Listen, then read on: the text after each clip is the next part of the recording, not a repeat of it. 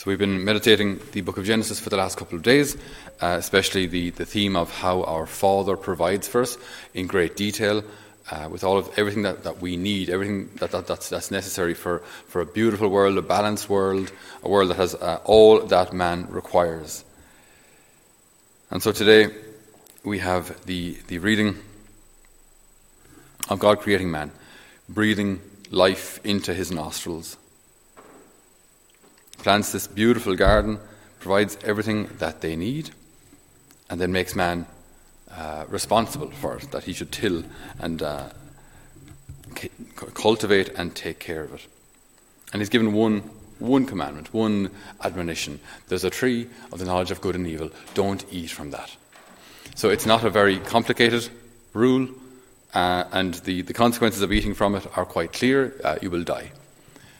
So um, it's a simple kind of an image, but one that uh, helps me understand uh, why why this is important. It's like having children, and inside the kitchen you have a fridge full of food, and beside it you have a little bread bin, and you've got so ham and cheese and milk and all sorts of good stuff, and you've got bread there, and it's all good, and you tell your children, eat within reason, more or less, whenever you want, whatever you want from that. Take care, right? Uh, don't overdo it, but there you go. There's your food. Out in the garage, there's a wardrobe full of weed killer and engine oil. Okay? Don't eat anything from the garage. It's, it's fairly clear that they have what they need. They have everything they need. They're not hungry. God has provided. And this other stuff maybe has other purposes. Who knows? Just don't, don't eat or drink of that. You have already what you need. Trust me that I will provide exactly what you need when you need it. So, it's not demanding. I think the, the, the, the, often popular opinion seems to imply, whenever I ask children in a secondary school, like, were Adam and Eve hungry? They invariably say yes. They say yes. So they're in this garden and they're starving.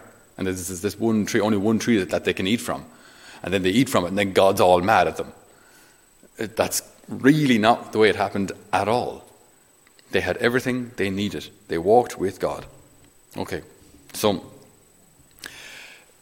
just looking into what this uh, tree of the knowledge of good and evil could mean, there are different interpretations. Uh, I'm not saying, necessarily saying one is, is, is right and the other is wrong, but um, an interpretation that, that, that I've heard that I like is that if mankind, if we look at everything and try to decide from our own intelligence what is good and what is evil, basically, if we make good and evil subjective, basically, whatever is good for me is good, whatever is bad for me is bad, and make good and evil subjective rather than what God says, then that will, that will ruin man. Also, I mean, at this point, there, there was no evil that they had to be aware of sin hadn't entered the world yet. So, like again, you don't sit down with your children and tell them there are really evil people out there called murderers, you know, or you don't tell children that. I mean, the time will come maybe when they need when they need to know these things, but like you don't. They, they, they have no need of that knowledge yet.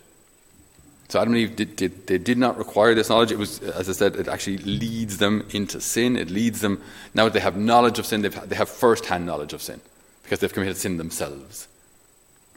So I think what happens here is, uh, as we'll see a little later with the, with the tempter, uh, that he tempts them to become like God.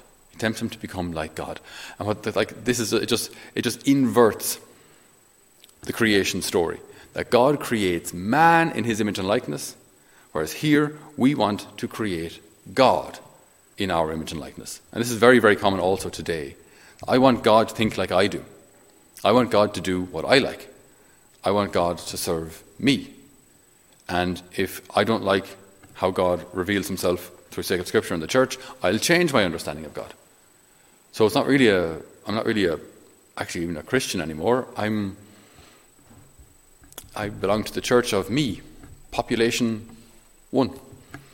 Uh, that's, that's, I've, I've created God. So I, I adjust my understanding of God according to what suits me. If you ever notice people who don't really belong to any particular church, it's always interesting that God's moral code is exactly the same as their moral code. Because, well, if I can design God, I'll design him in a way that's comfortable for me. That's not what we have here. We have God who reveals himself, God who creates everything, God who approaches man, God who creates man, God who breathes life into his nostrils and asks that we follow this one, one simple rule trust him. To trust him. To believe that he is God and Father and loving and provider. It's not hard. It's not hard. So we ask today for a renewal again of our understanding of God as a loving Father. That in our in our needs, in our intentions, uh, in any difficulties that we're going through, that we will come to God as Father, as Father. That we will receive His loving embrace, that we will listen to His to His words of consolation and love. Amen.